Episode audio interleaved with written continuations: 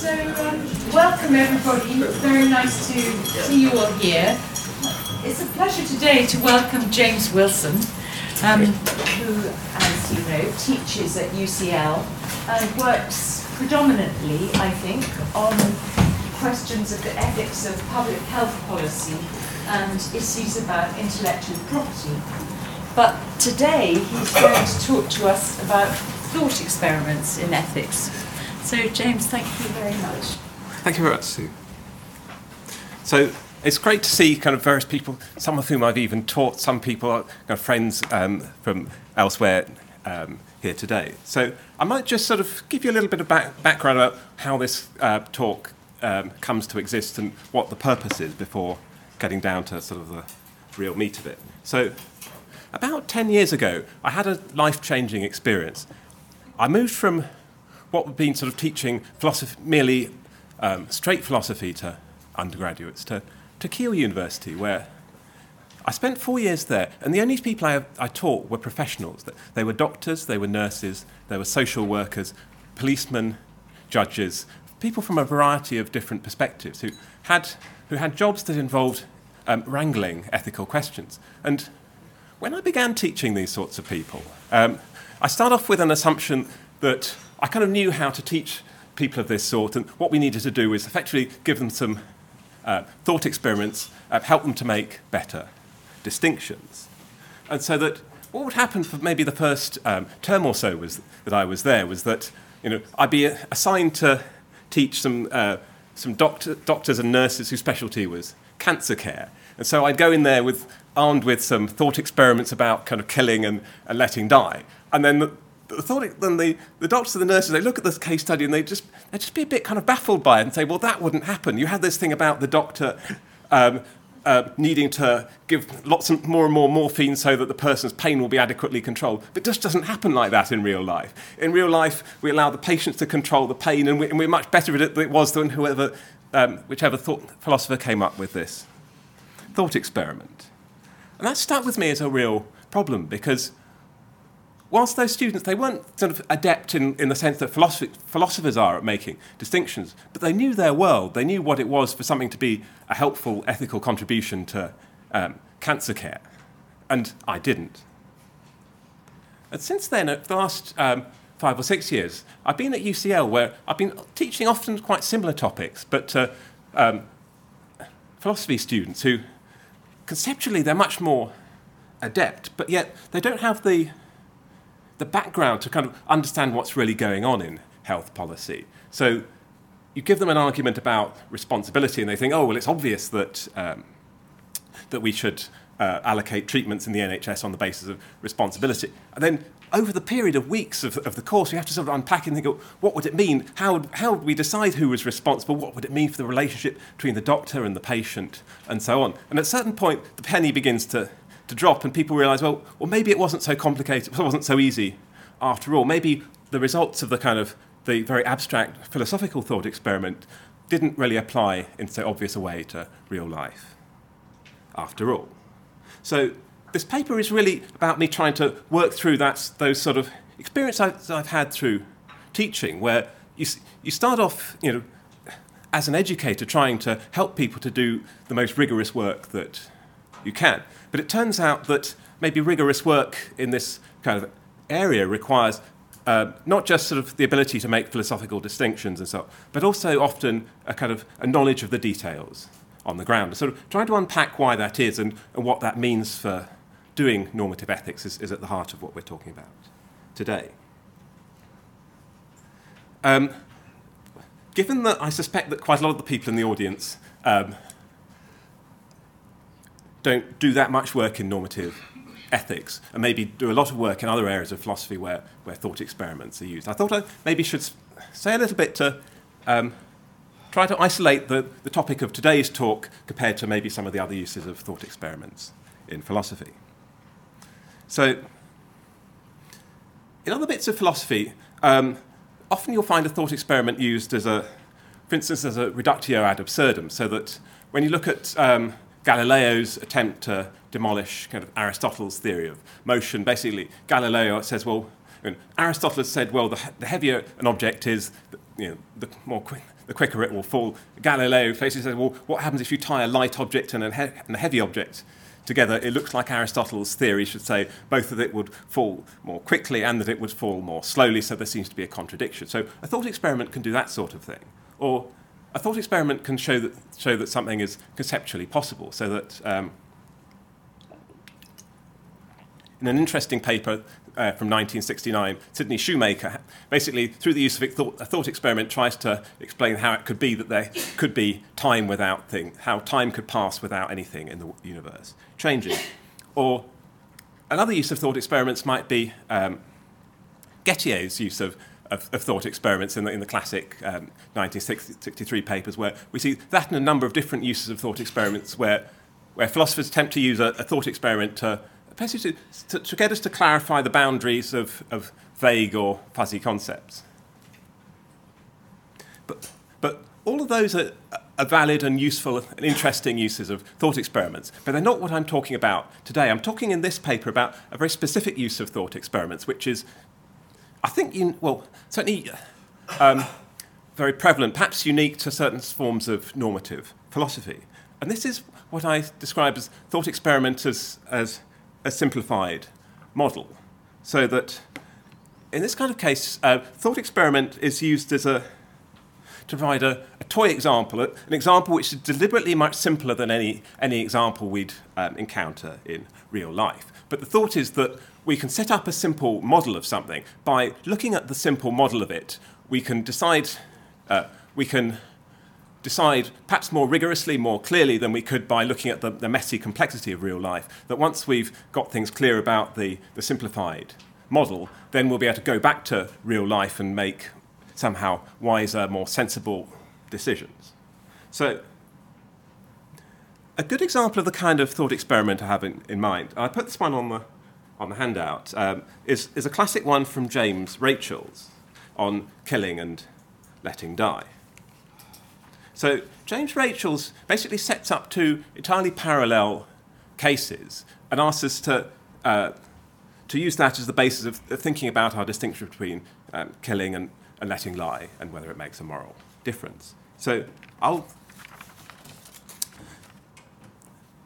I'll read this out as, as, as we'll see later. Quite often, the, the sort of language and, and the, that philosophers use to describe their thought experiments can make a, a difference. So that um, I'll take the sort of, I'll indulge myself often by reading out exactly verbatim the way that the thought experiment has been set up by the philosopher. As you may notice some things as we go on through the paper about the sorts of things that are said and not said, or, or the way in which um, the thought experiment is framed. So, Smith stands to gain a large inheritance if anything should happen to his six year old cousin. One evening, when the child is taking his bath, Smith sneaks into the bathroom and drowns the child and then arranges things so that it would look like an accident. Jones also stands to gain if anything should happen to his six year old cousin. Like Smith, Jones sneaks into the bathroom planning to, to, to, drown the child in his bath. However, just as he enters the bathroom, Jones sees the child slip and hit his head and fall face down in the water. Jones is delighted. He stands by, ready to push the child's head back under if it is necessary, but it is not necessary.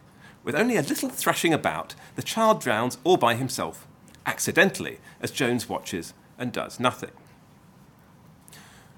Rachel draws the conclusion that given that these two scenarios um, differ in precisely one element, the fact that one involves a killing and the other one involves a letting die, then this tells us something very important in general about the distinction between killing and letting die.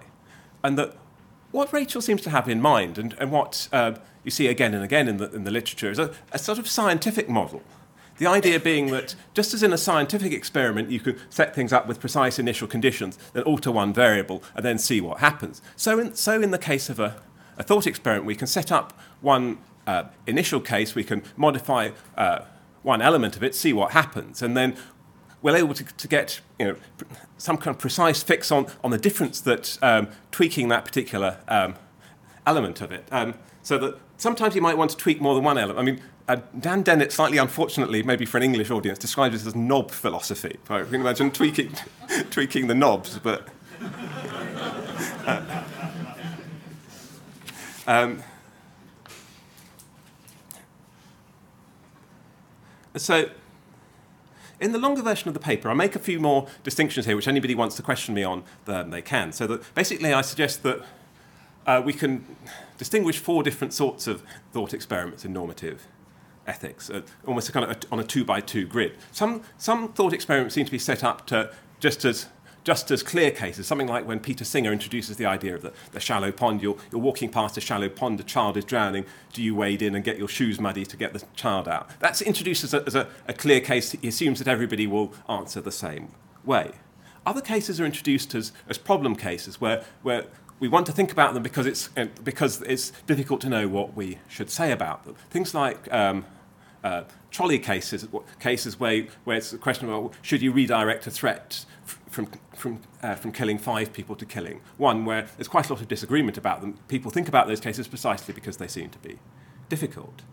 Um, at the same time, you can have one off cases or you can have sequences of cases. So, uh, a one off case might be uh, uh something like, say, one of Bernard Williams's thought experiments about utilitarianism. You have someone like George, the chemist, who has to decide whether to take a, a job doing uh, chemical weapons research. He knows that if he takes the job, then he'll do it less well than someone else, and so that the research won't go as quickly. But would that be a problem for his integrity? Or alternatively, we can have um, sequences of cases, like what Rachels is trying to, to, do, or what often the trolley literature gives us, where you start with some initial case and then you modify, modify it or you modify it again. So, you, so, you, so in that case, it looks very much more like a scientific experiment, or maybe that's the idea that people are trying to give off. So,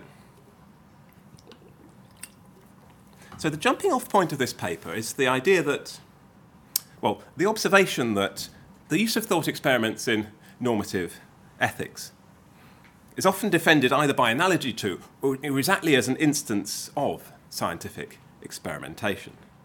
And people often do that, make that analogy on the assumption that, well, this will allow us to show that thought experiments are really rigorous. It will put, the, put them, as, as were, epistemolo- epistemologically um, in the clear. Whereas my main thought in this paper is that, well, even if it's true that thought experiments can be rigorous in the same way as, as scientific experiments are, they, they also inherit all the sorts of problems that come with designing rigorous scientific um, experiments. So that, as we'll notice, that there are lots of really quite difficult methodological challenges in doing experimental research. And those are challenges that philosophers have barely begun to think about. So even if it's true that, that a thought experiment is a real experiment, you can't just uh, take that for granted. You have to, as it were, walk the walk as well as merely talking the talk. You have to ensure that what you're doing is rigorous in the same way as what the scientists are doing, and you have to find some way of over, either overcoming or just acknowledging the sorts of difficulties that um, arise for scientific experimental research. Um, just as a, a footnote, um, somebody might well be going to um, object in about half an hour once I finish the paper. Well, you know, what if I don't? What if I don't think that thought experiments are kind of work in the same way as um, science does? And um, I think that's, to a certain extent, is a reasonable um, complaint about what I'm going to say. But that my um, response is going to be that, well, even if you don't think that thought experiments work in, in exactly the same way that uh, scientific experiments do, uh, it's very difficult, to, given the sort of use that people want to put um, thought experiments to in normative ethics, it's very difficult to get away from the thought that, well, a thought experiment is a kind of model. You've, you've produced a, a, simplified model of a scenario. You said, well, I'm going to an- analyze the simplified model of the scenario, and I'm going to draw conclusions from that scenario about what should be done in much more complicated scenarios. And that's the nub of the problem. And so that, and I don't think you can get away from that problem, even if you say, well, ah, well, I didn't want to say that they were scientific after all, I wanted to say that they were rigorous in some non scientific way. So long as you uh, are committed to the idea that, that a thought experiment is a kind of model, then you weren't going to face the sorts of problems that we're dealing with in this paper. And so, within the literature on experimental design, people often draw a distinction between internal validity and external validity. Now, internal validity um, is, is, is, a, is a matter of is the, about the quality of the research design. External validity is about the usefulness of the, the results that you can get out of a, a valid research design. So basically, um, a piece of um, experimental research is going to be internally valid to the extent that you've kind of set it up to avoid all the confounding factors in a way that so that you're, you're correctly measuring the effect of your intervention. Um, and so, just to make that a little bit more you know, concrete, if you think about the way that um, uh, randomized clinical trials work, there's a, there's a whole sort of history over time of how, how people have sort of you know, developed a, an, an, account of methodology, which has been developed in, in many books, in order to counteract the sort of biases that otherwise might afflict um, experimental research. So that uh, obvious factors like, well, the research is, is randomized, so nobody gets to, to choose who goes into what group. It's, uh, put, uh, you're trying, you're, you're, assigning people to either to one group or either to an intervention group or a control group um, uh, by some kind of uh, computer algorithm or by tossing a coin.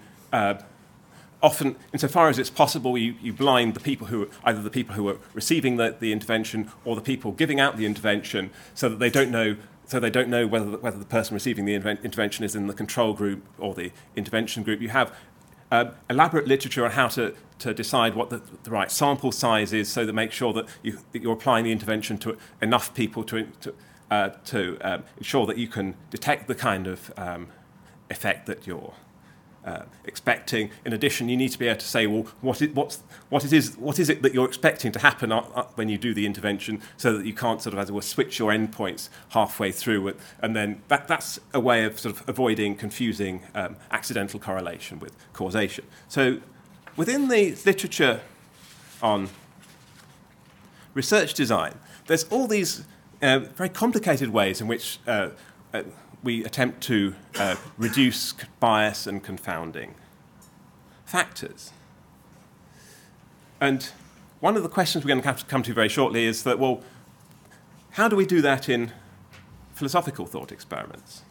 But we'll come back to that question in just a moment. But the, the really worrying thought is that even if you can have a really well designed piece of experimental research, a, piece of research that's um, internally valid, that doesn't necessarily t- tell you very much about whether that same intervention will work in different circumstances.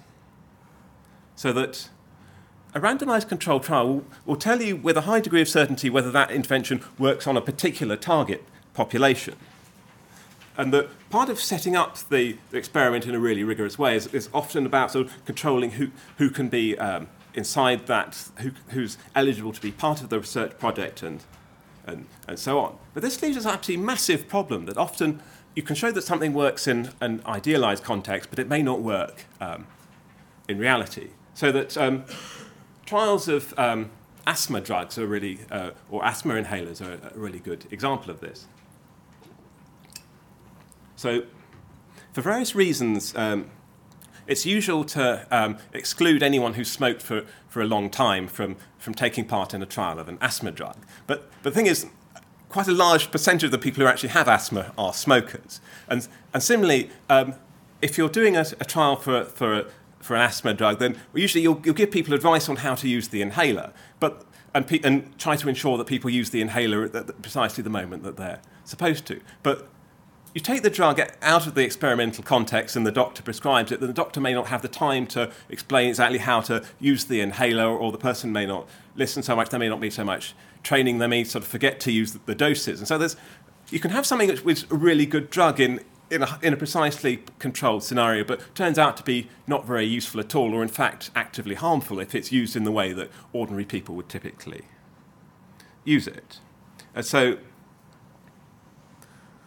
um, as kind of Nancy Cartwright once put it, you know, an, um, a randomized control trial can show that an, an, intervention worked somewhere, but it can't show that it will work here. So we can introduce the idea of external validity. So we can say that a, uh, an experiment has external validity in addition to it having internal validity if its results are applicable in a wide variety of other contexts. And in particular, if there's a reason to think that, that, it's, um, that the that its uh, results are applicable here and now.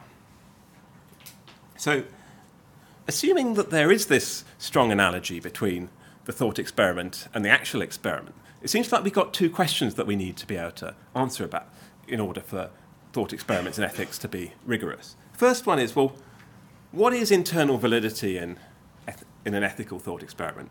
Second one is, you know, the question about external validity. To what extent do ethical judgments that are correct of the world of the thought experiment generalize to a wide variety of other contexts, including ethical decision making in the actual world?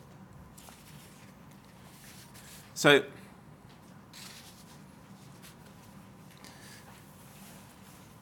it's obviously going to be a little bit um, controversial, and more work's going to be, need to be done to set out the precise uh, requirements for internal validity for thought experiments. And in the paper, I've, I've made a first stab at it. I suggest that there are at least three things are going to be required as kind of basics. First one is that, well, you know, what, what in legal terms would be described as the, the facts of the case need to be described clearly, economically, consistently. We need to be able to know what the case is.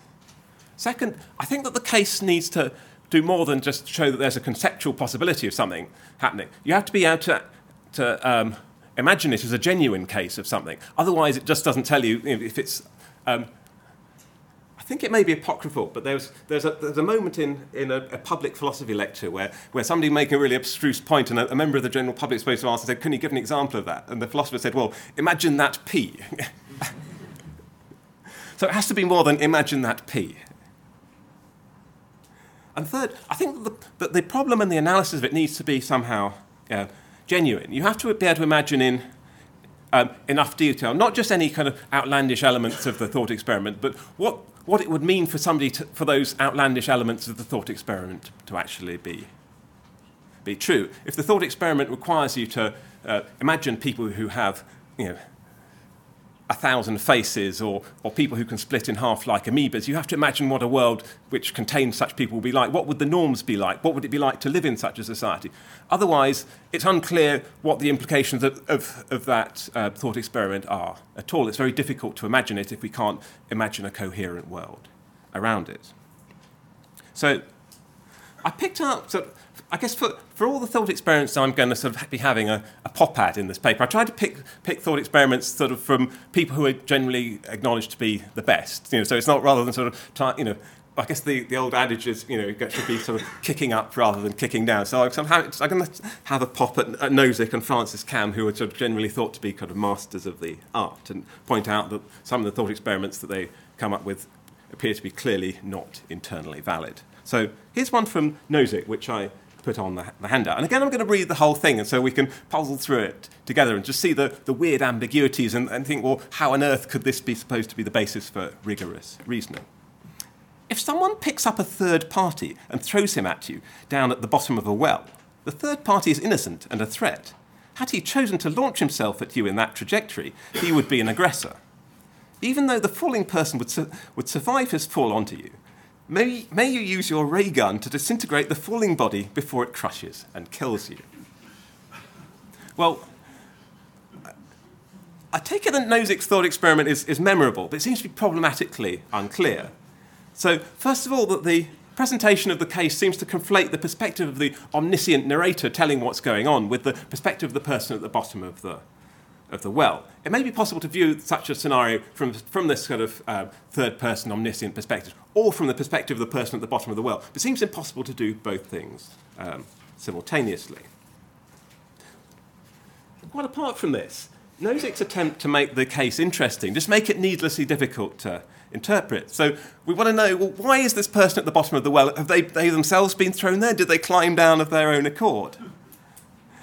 if the well's really as deep as Nozick says it is, would it be possible to see up to the top? Would, you know, would he be able to, to, to, hear that a body was falling? Would he be able to see that the thing that was falling was a body until it was too late? Would he be able to tell whether the body was going to, to hit you? Would you know if you aimed your ray gun at it that it would disintegrate it? And so on.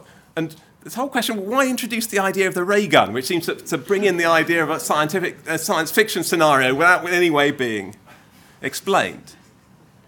Second example is from Frances Kamm. Again, I, I give you the whole thought experiment. I'll, I'll read it out. Suppose I stand in a part of India, but I have very long arms that reach all the way to the other end of India, allowing me to reach a child who is drowning in a pond at a great distance. Now, I looked it up on a map, and this means that the arms must be at least a thousand miles long. Well, Kamm intends that this case, which he calls the reach case, will allow us to see that uh, this sort of case should be treated like a case where, where, where helping somebody uh, very close to you, because it's, it's about the, the reach of your arms that, that matters. Well, in, in, I've had real difficulty just trying to interpret this or trying to get a coherent view of what the case is supposed to, what the facts of the case are supposed to be.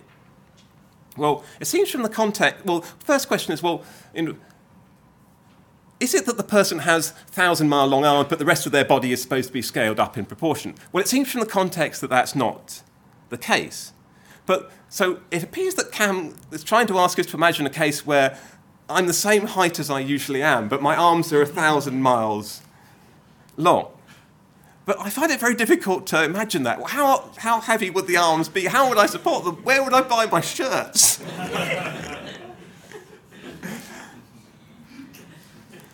and the underlying thought worry I have is that, well, in order to be able to use a thought experiment like this to be able to do serious ethical thinking, we need to be able to reconstruct, we have to, to construct a, a, world around this. We need to be able to think of what would a world be like in which there were people with, with thousand mile long arms. And Kamm just hasn't got, given us any material to, to, to, begin to, to do that. She just stipulated that there's a person with a thousand mile arms and then asked you to have some kind of intuition about that.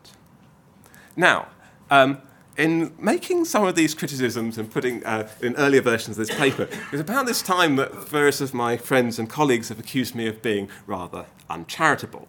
They said, well, well, the thing is, well, you might be able to have a quick, you know, have a few cheap shots at, at Nozick and Kamm, get, get some, some laughs, wake people up. But the thing is, in the context in which they're using them, surely it's clear enough what, what, what Kamm or, or Nozick means. But what, what we should do is apply our duty of charity as philosophers in order to uh, you know, just sort of do the, the, the, interpretation of the thought experiment. Um, I guess in general I say that interpreting philosophy charitably is, is an important obligation. But I, I, think that this appeal to charity sits very uncomfortably with, with the idea that, that uh, rigor in thought experiments is to be uh, explained in this scientific or quasi scientific way. Because, insofar as a, a, thought experiment is trying to do something scientific, its rigor has to come through its methodology. And that it, just, it would just be a nonsense. Uh, within the context of a scientific paper to, to describe your methodology uh, in such a loose way that somebody had no idea what it was that the experiment consisted in. If you were to, you know, to say, not bother to say what the drug was or when it was, when it was dosed or who was uh, included in your uh, population sample. And this is an important point because reproducibility is a basic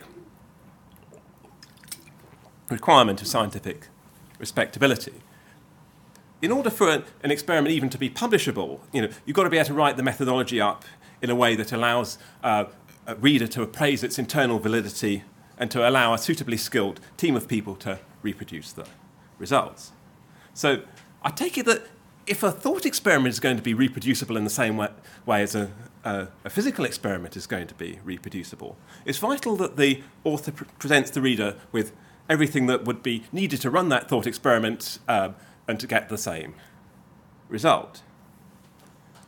Here's thing, where things get really difficult. We face a kind of obvious problem that philosophers don't really talk about very much about thought experiments. Um, I'm almost, almost embarrassed pointing this out, but people don't talk about it very much. But, you know, um, well, thought experiments are a kind of fiction, you know, a special kind of short fiction. And just as in a longer fiction, what's happening is that, that the author is presenting you with a, with a world, a world in which certain sorts of things happen uh, to certain sorts of people.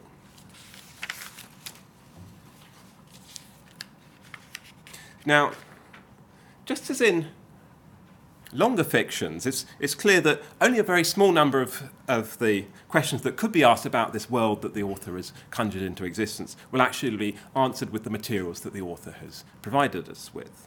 Now, this can often be um, a bit of a, a, virtue in literary presentation, so that as it is, you uh, start reading Kafka's Metamorphoses, and it's just as presented as a, as a fact that Gregor Samsa was turned into a gigantic louse. You know, Kafka doesn't really explain why, or you know, whether there's some kind of disease going around, how it happened. What, but nonetheless, he's able to conjure that into existence. It makes the, the story more enigmatic, maybe more universal, maybe more powerful. And that often writers can very much play with that indeterminacy so that they leave you uncertain perhaps what happened or whether what characters say is, is untrue or not. But insofar as there's indeterminacy in, in the philosophical thought experiment, and, so, and insofar as you want to use the philosophical thought experiment um, in a scientific way, in a, in a way that's reproducible, then it seems that this, this indeterminacy creates a, a massive set of problems for you. So where you, where giving people uh, a piece of you know, text which you acknowledge is, is massively indeterminate, but nonetheless you start to say, well, I want to get something reproducible out of it. How do you do this? Now, I think in reality, philosophers try to kind of finesse their way around this by a set of conventions about, about how to construct thought experiments and how to interpret them, which are very rarely talked about. So here's my attempt to reconstruct them. If you can add sort of extra rules or, or suggest I may be wrong about some of these rules, then all to the good. So first one seems to be that the, that the thought experiment narrator is omniscient. That the, this narrator is able to, to, relate clearly and concisely what each of the actors within the thought experiment is able to do, their psychological states, and also able to relate with certainty the results of any actions that may um, arise. Often this is, obviously this is rather different from our experiences of day-to-day life. Second convention seems to be that the, that the case raises the ethical question or ethical questions that the author of the thought experiment says it does. The ethical issue that the case raises is not subject to dispute. Third convention seems to be that no morally relevant differences other than those that have been stipulated by the framer of the, framer of the thought experiment apply to the situation. The fourth one would be that in imagining the case, um, the reader's only allowed to add you know, any colour and detail that's morally um, irrelevant. So applying this back to the, to the Smith and Jones case, which we started with, with Rachel. So I guess, you know, insofar as you're imagining Smith and Jones, they've got to be some age, some age maybe they're sort of 30, maybe they're, they're 50, but that um, insofar as you um, imagine that, you can, you can add you know, more colour about you know, their, their motives, what it is that they'll do with the money when they get it, and so on. But um, in order for the thought experiment to work, any, any facts which apply to, to Smith also have to apply to Jones. And you aren't allowed to add any facts in which might uh, raise a question about whether they're morally responsible. You can't say that, for instance, that imagine that one of them had been hypnotized or that they were a psychopath, for example, if, if you think that psychopaths don't have moral responsibility. But I think even given these um, these uh, conventions, we're left with a, a, really big problem here. And that we could put it, I wouldn't say this is as strong as a, dile- as a dilemma, but certainly there's a sort of uh, a tension in the very idea of ethical thought experiments. So that if you sort of go kind of, kind of full kind of um, full Frances Kamm and give us something incredibly sparse, then and we say, well, if, if we say that, uh, well, the case is you know, it's sparsely described and it's stipulated only to have the facts or features that I, I say it does, then the problem is that there's very little to imagine. It's difficult for actually to see the case as a real case. So that was kind of one of the problems we had with the, with the, with the thousand mile long arms case. But insofar as the the author gives us a case that's richer and more realistic, where there's actually something for us to interpret, get inside, feel real. It's much more difficult to, to see that as, as it were, as part of a controlled scientific intervention. Uh, insofar as there seems to be so much that we're bringing to it ourselves and interpreting it, and we're, we're going to be acknowledging that different people will be interpreting that in different way, different people will complete it uh, in different ways. So, I take it that so far we haven't done anything like delivered a knockdown demolition of the very idea of internal validity in thought experiments, but it looks like it's going to be a significantly problematic concept, certainly much more problematic than the idea of internal validity um, in scientific um, experiments. Uh, I'll come back to right at the end to the question about what this means, whether it means that we should actually give up on the scientific model or whether we just have to have slightly more uh, be slightly more modest about what we can hope for from, from uh, a valid thought experiment. So, next, the idea of external validity. So, I take it, and well, it's weird that I feel maybe the need to actually point this out that, that, that some maybe something about the way that certain bits of philosophy are done that, that, that they, people um, maybe don't take this next point to be obvious. But I take it it should be obvious that a defence of, of the methodology of using thought experiments in ethical in ethics needs to be able to show more than just that we're able to make helpful and accurate ethical judgments about thinly described fictional cases. It also needs to show that these judgments about these thinly described fictional cases bear in an enlightening way on ethical judgments that we should be making about the real world. And what this, what this requires us to do is to be able to go from thought experiments that we could describe as having internal validity to thought experiments which, will, which have external validity. And I think there are two main challenges here, both of which are extremely difficult to, to deal with. The first one I've described as normative contextual variance. And the nub of the problem here is well,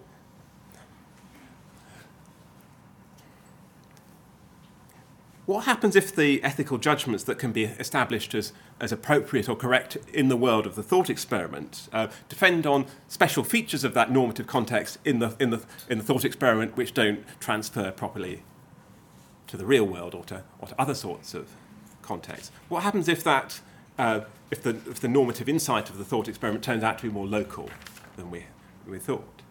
The second problem is what I described as the non, the non-transferability of causal structures. So this is a, exactly the same problem we find for external validity in, in um, physical uh, experiments. The basic point is that, well, you, the way you've set up your thought experiment may have presupposed certain sorts of um, you know, causal structures, but it may be that the world just doesn't have anything uh, uh, even vaguely similar to those causal structures. So it may be that any you know, implications that, that you think that the thought experiment has, maybe you know, it just doesn't have those, those, those implications, given that the, that the world has a rather different causal structure from the world of the thought experiment. So, so normative contextual variance. So, the way that Rachels argues in presupposes that there isn't really a problem of external validity in, in ethics. So Rachel seems to presuppose that all the difficulty, all the, all the hard work is going to be um, done at the level of trying to ensure internal validity. He, he seems to work on the assumption that if he can precisely equalize his two cases, if he can describe two cases that exactly equal but for one feature, and then then he'll have found out something really important about the world. As it were, what, he, what from Rachel's perspective, he'll have found out is if we tweak that one feature, shifting from a, from a, from a killing to a letting die, that tells us, as were for all cases, what, what difference you know, killing versus letting die makes just in itself. Now, if this thesis, well, uh, Shelley Kagan describes this as the ubiquity thesis, the idea that if a, if a, if a moral feature makes a, you know, as it were, a difference, you know, just on its own in, in one case, it must make that same difference everywhere. Now, if this ubiquity thesis were true, then there just wouldn't really be a, problem of an external validity. But I don't have the space here to, to prove it, and certainly for the sake of my argument, I don't need to prove the following point. Merely, all I need to say is that um, the ubiquity thesis is at best controversial. And I don't think we can presuppose the truth of the ubiquity thesis when we're um, analysing moral cases.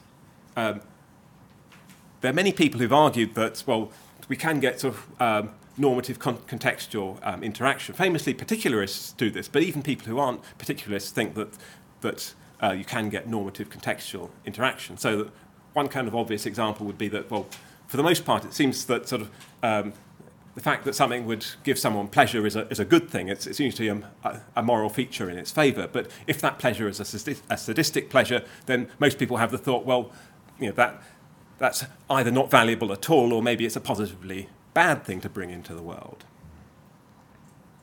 And the worry here is that, well, the ubiquity thesis is, is an incredibly strong thesis. It seems that few people actually believe it once they, once they think, think about it and, and try to sort of respond to counterexamples. And even, even the sort of the arch defenders of generalism against particularism, uh, Ridge and McKeever, effectively argue, okay, well, effectively they, they, they give up the game, say, of course, well, we've got to be holist about moral reasons. We've got to sort of acknowledge that, that things are going to be contextual and things can change their, their variance in different sorts of contexts. So, as far as I can tell, there isn't a, a big appetite for defending this ubiquity thesis. And even if, it, even if there are people who are willing to defend the ubiquity thesis, it doesn't look like it's something that would be safe to, to presuppose as the basis of a kind of methodology. It's more like, if we go back to the scientific example, it more would just be, well, if you, if you know that there's, that many uh, respected uh, researchers think that a particular piece of uh, equipment is, is, is faulty or,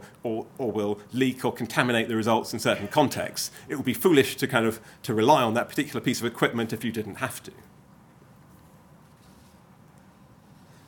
Second set of worries are about the non-transferability of causal structures.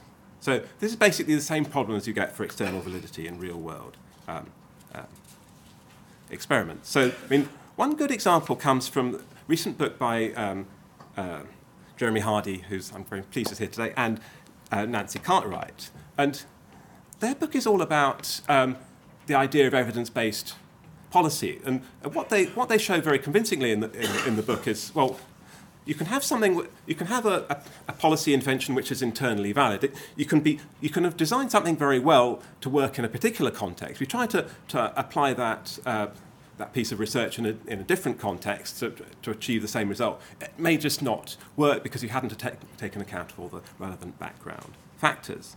So the example, one of the examples they use is of, uh, of the California class reduction um, the, sorry, the California class, class size reduction program, where there had been a very successful randomized control trial in, in Tennessee, which had shown that, well, if you reduce um, class sizes, you can improve educational outcomes. The same, um, apparently the same intervention was tried in, in California, but on a much larger scale. It turned out not to work at all. And there, there's some dispute still about why it was that it, it failed to work. But some of the factors that seem to be obviously relevant are that, well, uh, if you're going to uh, roll out such a big program of class size reduction on a statewide level, you need a lot more teachers. Uh, it turned out they needed 12,000 more teachers. They didn't have 12,000 more teachers of relevant quality. You're also going to need many more classrooms if you're going to make classroom sizes smaller everywhere. Again, it turned out that, that classrooms of the right kind of quality weren't available, uh, and so on. So you can see that um, something might have worked in one small context, but trying to, to use it in a different context, um, it may well not work. And what I'm going to suggest to you is that a very large number of the, the thought experiments that philosophers give are subject to exactly this same problem. So that very often, uh, particularly because of the, the weird kind of omniscient voice that, that narrates the thought experiment, so that a thought experiment can be about something which in real life we'd have very we wouldn't we'd have some patchy knowledge about or or maybe kind of beliefs or we wouldn't really know what was going on but the thought experiment does the, the philosopher does their thought experiment about that and they everything has suddenly become crystal clear you know everything everything has become yes or no this or that will happen. And um, so on the, the handout there's a, a thought experiment from a, a very recent paper in philosophy and public um, affairs, which partic- I, I thought you know, particularly irks me in this, in this way, um, uh, partly because I work, do quite a lot of work on, on ethical issues of, of infectious disease. And again, I'm going to read it out, possibly in a uh, slightly mean way. It's okay.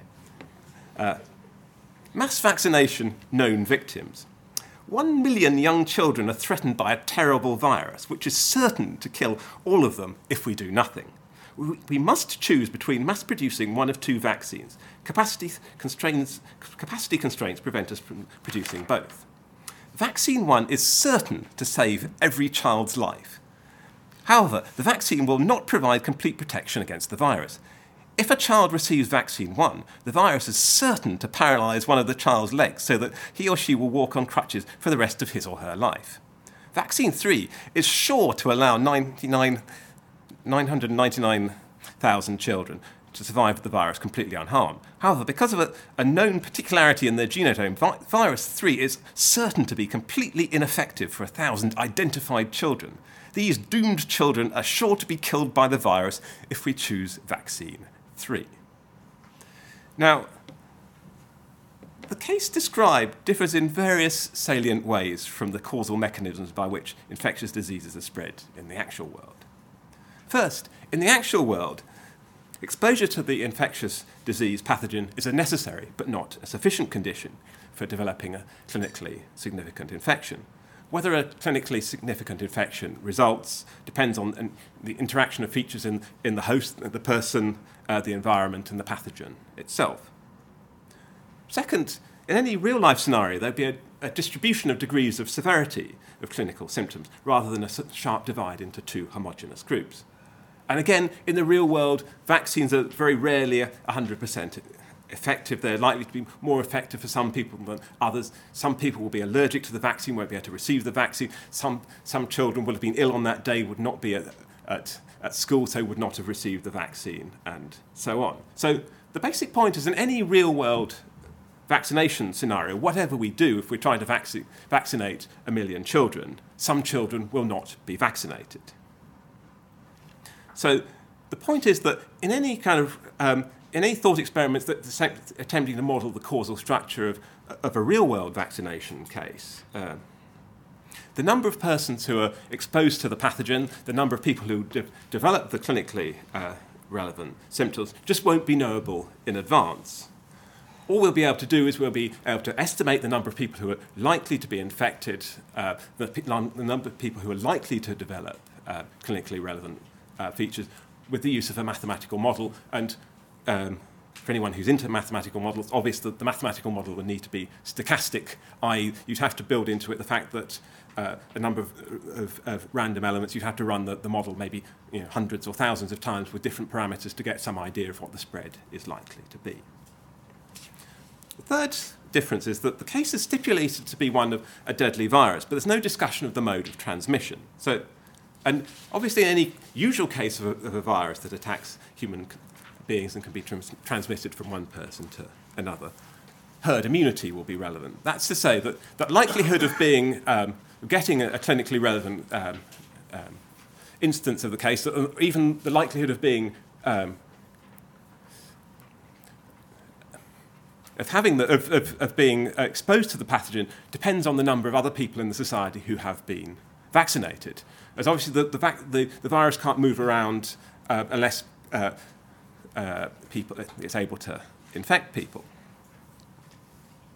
So the point is that in any real world scenario, your chance of getting, um, getting the disease if you haven't been vaccinated is related to the number of other people who've been vaccinated. And it seems that Frick's scenario three just elides this, this obvious and important point about vaccination just assumes that if the vaccine is ineffective for the, hun- for the thousand children, these, these children will A, be sure to be exposed to the pathogen, and B, be sure to die as a result of being exposed to the pathogen. And another weird element of it that the thought experiment seems to presuppose that we can know in advance who the thousand children are who will, for whom the, the, the, vaccine will be entirely ineffective, but we'll have, have no way, as it were, rounding them up and putting them into isolation, which would be, again, what you might do in a real life scenario. So, again, maybe you might want to accuse this of being a slightly sort of mean reading of the thought experiment, but that the point I wanted to make is that there seem to be so many differences in the underlying causal structure of, of Frick's world compared to the, to the real world in which uh, we need to make choices about vaccination policy. That even if his analysis has a high degree of internal validity, even if we think, well, given the facts that he's described in his imaginary world, even if we think that he's, he's right in terms of internal validity, that the thought experiment seems to have very little um, external validity at all. It occurs to me that one or two people might feel, okay, well, maybe this is just a, a one off. But I think we see these sorts of problems again and again with thought experiments. So, just to give you one more, another famous thought experiment, this one from Peter Unger, who in fact writes a whole book based on this thought experiment. I'll give it to you and won't criticise it, but you can, should be able to do it yourself by now. So, this one's called The Envelope. A letter from UNICEF comes through your door. After reading it through, you correctly believe that, unless you soon send in a cheque for £100, then, instead of each living many more years, over 30 more children will die soon but you throw the material in the bin, including the convenient return envelope provided. You send nothing, and instead of living many more years, over 30 more children soon die than would have died had you sent in the requested £100. So, what's intriguing about a case like that is, as it were, he stipulated a world in which it's, it's just a matter of, of, uh, of factual necessity that if you put the £100 in an envelope, then, then 30 children will be saved. But again, you've tried to, to think about what the, the causal structures are by which people are say, actually saved by charities in, in the real world. Obviously, it becomes much more complicated. So there seems to be a massive problem of external validity there. So, where does this leave us? Well, because thought experiments are obviously small, short fictions, their thought experiments are in a significantly weaker position than uh, randomized clinical trials with respect to internal validity. Um, arguably, they may be roughly on a par when it comes to external validity.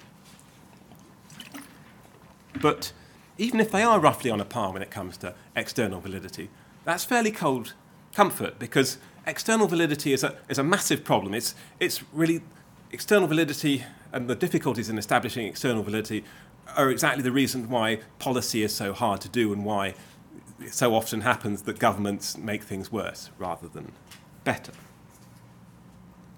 And so it looks like the analogies will be very close. So, in both the cases of, of the thought experiment and the case of the um, physical experiment, we've seen that we do certain things to try to better ensure um, internal validity. But at the same time, those very sort of um, abstracting moves end up making it much more difficult to achieve external validity.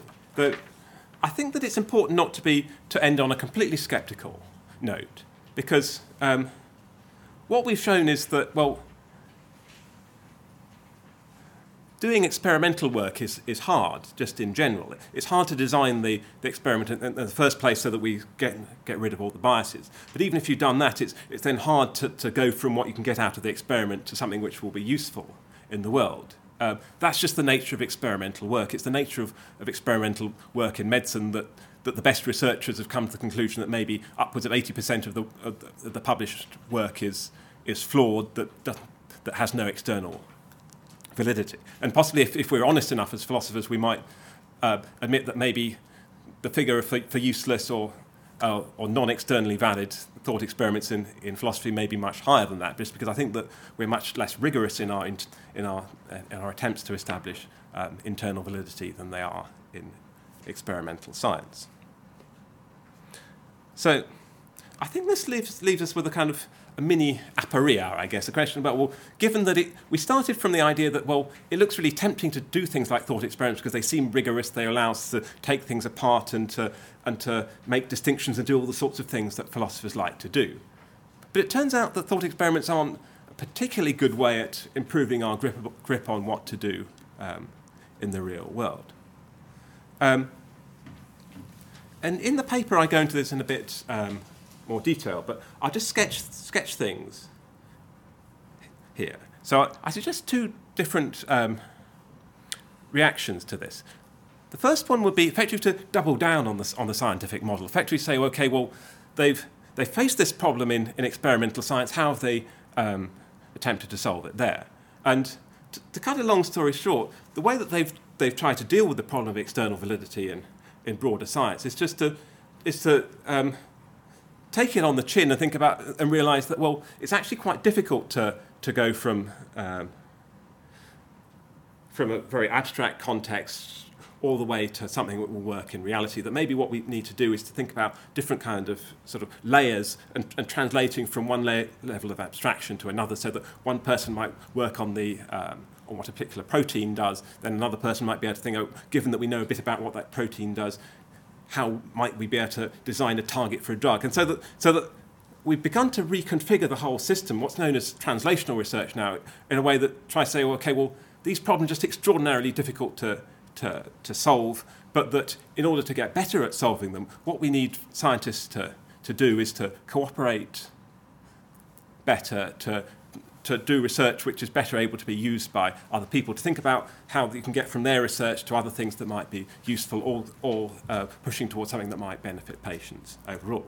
And in other work, I effectively argued that we should rethink philosophy in this more sort of translational mo- model rather than think of it in, in a more uh, quasi-Platonic way of trying to get at, as it were, some sort of truths out there. We think about more like, well, what would it be for ethics to be useful? How could it help the sorts of uh, doctors or social workers I started with by mentioning um, at the start of the, of the, of the talk? And in order to do that, we need to be able to combine what we can get out of, of theory or maybe doing the thought experiments, but, but also with something that comes closer to to real life. And there's a question about how we get across that uh, trajectory, what in, in scientific terms is often known as the valley of death. I have some ideas about that, but I won't say more about it now. And the other suggestion I had is actually to give up on the science model altogether, just embrace the idea that, that thought experiments are fictions. But that if we embrace the idea that thought experiments are fictions, I think maybe one of the things to take away from that is the thought that, well, they don't have to be as, I guess, as as dull and as flat as, as philosophical thought experiments often are. They can be more fully realized. They can really present a world, a world that we can inhabit, which allows us to rethink um, our own world. And so maybe the, the big upshot of all this, and maybe uh, is just that at bottom, a, thought experiment in, of the sort that we've been talking about, a thought experiment is a type of model. And like other sorts of models that scientists, scientists or, or philosophers use, you know, models are useful only because they're much simpler than the thing that they're trying to model. And scientists have realized for ages that we need to think quite systematically about how to go from the, the world of the model to, to the world of reality and, and back again so that we can use the model in a creative way to help us think about the problems that we're trying to solve in the, in the real world. And so that uh, to do that as philosophers, either we need to, to focus more about, well, how do we go between different levels of ethical thinking, or perhaps we just say, well, let's just embrace the idea of the, the fictionality of our models. But either those could be good ways forward, maybe both of them are. But maybe the, the biggest thing we need to avoid doing is kind of reifying our models, assuming that, as it were, we've created a model or a, or a thought experiment, almost that the thought experiment it, itself is, is the point of doing ethics, and almost that, the, that it's enough to create a sort of industry of people looking at a particular sort of thought experiment and, and, creating a whole career out of looking at a particular sort of thought, thought experiment. That just seems to be um, mistaking the map for the territory, sort of getting tangled up in your own model. So I wanted to finish just with give the last word to Borges, who has gives a, I think a brilliant literary thought experiment about the limitations of scientific models, which in, in a way kind of says in about five lines what I've been saying over the last hour. So, um, last bit to read out. In that empire, the art of cartography attained such perfection that the map of a single province occupied the entirety of a city, and the map of the empire the entirety of a province. In time, those unconscionable maps no longer satisfied, and the Cartographers Guild struck up a map of the empire whose size was that of, was that of the empire, which coincided point for point with it. The following generations, who were not so fond of the study of cartography as their forebears had been, saw that that vast map was useless, and not without some pitilessness was it that they delivered it up to the inclemencies of wind, of sun, and winters. In the deserts of the West, still today, there are tattered ruins of that map, inhabited by animals and beggars. In all the land, there is no other relic of the disciplines of geography. Thank you.